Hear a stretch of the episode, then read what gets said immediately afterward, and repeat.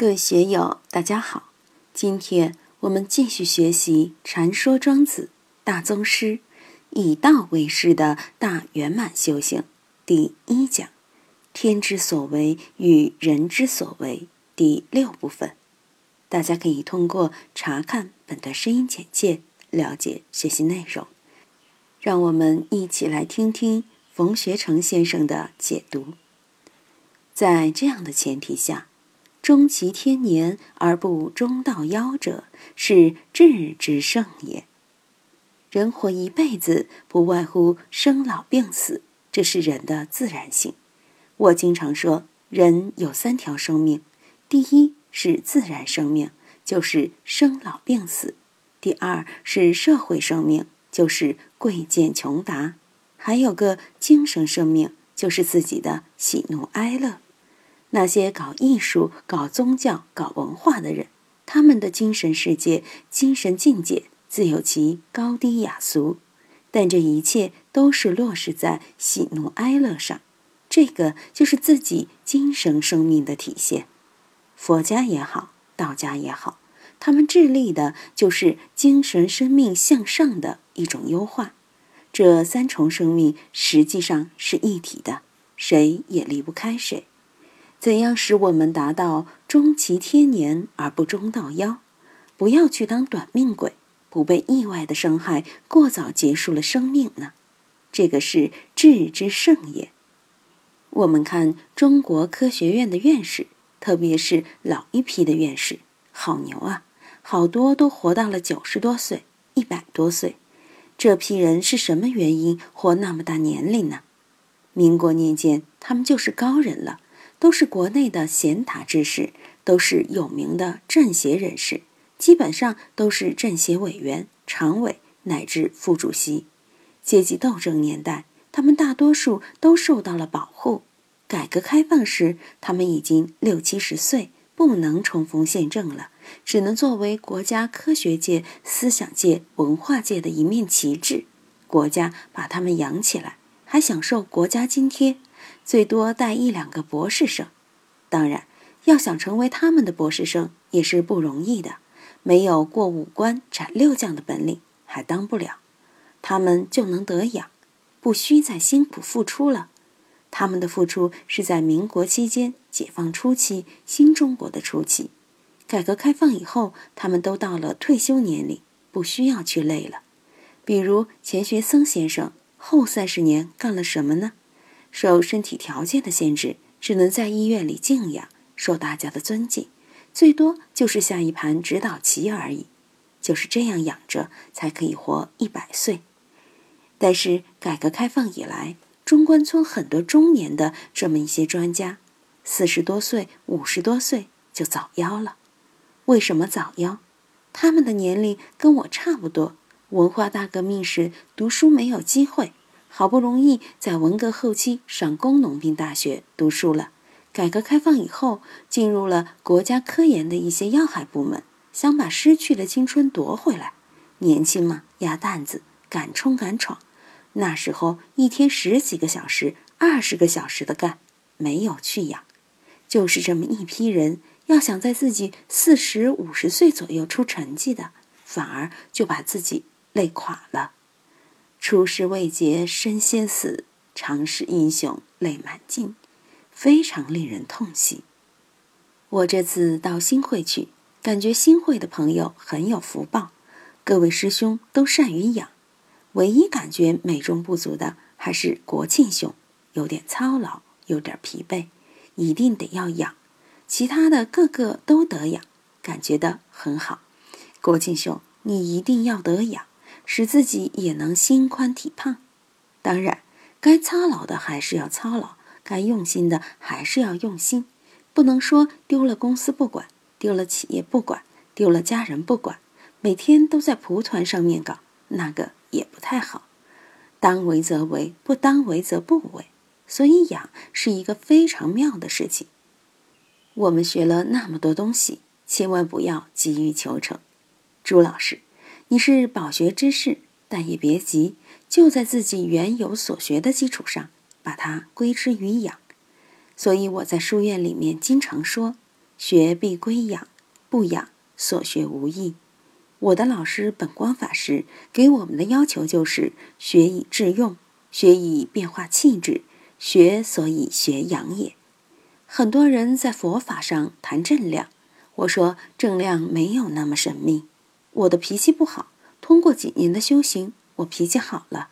脾气不好是前辈子没有修行好，现在通过我的修行改好了。修行是因，脾气改好了就是果，就有正量了。以前我有点傻，现在不傻了，不傻就是有正量了。所以正量并不是一定要神通广大，三明六通什么都会，要有天眼通、天耳通，预知未来，不是那个。我们都是烦恼众生，需要把颠倒见颠倒过来，颠倒过来，你就有正量了。并不是说颠倒过来，以前有烦恼，现在就没烦恼了。不是的，能颠倒过来，把烦恼转得动，这个就是正量，不需要什么神通来证明。若我在这里修了这个法、那个法，我就有神通了，那叫鬼通，要出事的，会有麻烦的。终其天年而不中道夭者，是智之圣也。这个是最了不得的智慧，我也不怕提倡保命哲学。君子明哲以保身，一定要保身保命。现在是光辉灿烂的二十一世纪，这么好的日子，凭什么不多活几年去享受享受？我常说要会享受生活，我们一定要会享受生活，并不是说仅会享受好生活，坏生活也要会享受。我在监狱里面。那么艰辛的环境，我还是享受过来的。你看我那些年写的诗，都在这享受中品尝苦难，写的还是很美的。透露一句，什么叫转烦恼为菩提？享受生活就是，本来很烦恼、过不去的日子，你把它变成享受，你就很滋润了。在烦恼中能过得很安心、很欢喜、很平和。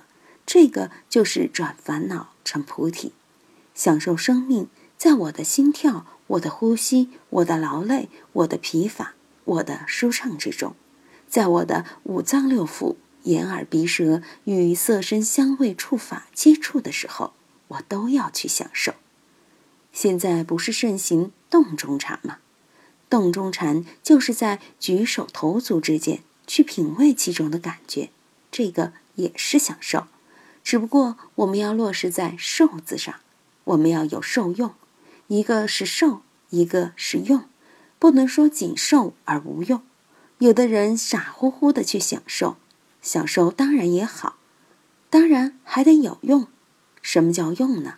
用于自身更上一层楼，用于普度众生，与众生结缘，回向于众生，让大家受益。所以我们看。这的确是非常妙的一个过程，就在享受生命的过程之中。生命是生老病死，你把生老病死苦作为一种享受，转生死为涅槃，就在其中了，并不是我能坐脱立亡就可以转生死为涅槃了。坐脱立亡是出家高僧们的境界，我们没有高僧们那样卓越的行持。也没有四禅八定加行，怎样使我们有一种方便呢？那么就要在享受生命的前提下，感觉什么叫转生死成涅槃，这个就是大圆满，这个就是大手印，这个也是禅宗不传的法门。学佛学道并不在高处，用道家的话来说，只是因循自然而已。我在四川遇到过一个道家大师，有人向他请教内丹功夫。内丹功夫第一条就是调整自己的呼吸。他说：“调什么呼吸呀？你越调越乱，天天心猿意马，天天打妄想，一调心跳就加快，呼吸就急促，你怎么调？睡着了，呼吸自然而然就调匀了。当然，这个前提是鼻子没有鼻炎。”不会打呼噜，鼻的通道要通畅。只要你睡安稳了，呼吸自然就是均匀的，而且是最妙的状态。所以平常打坐的时候，一定要让自己身心放松。身心一放松，呼吸自然又细又长。如果有事情，突然一个紧张的念头一来，马上心跳加快，呼吸加快。我们一定要善于养，在享受生命、享受生活的时候，把麻烦也要归养。我经常说，大圆满，大圆满，不能尽是好事才圆满，缺少麻烦就不圆满。中国古人说：“艰难困苦，玉汝与臣；穷则独善其身。”人在穷困的时候才能独善其身，你富贵了怎么去独善其身呢？天天都在糖水里面泡，温室里面长大，是经不得风雨的。把温室撤掉，霜一打就蔫了，没用。这个也叫反者道之动。今天就读到这里，欢迎大家在评论中分享所思所得。我是万万，我在成都龙江书院。为您读书。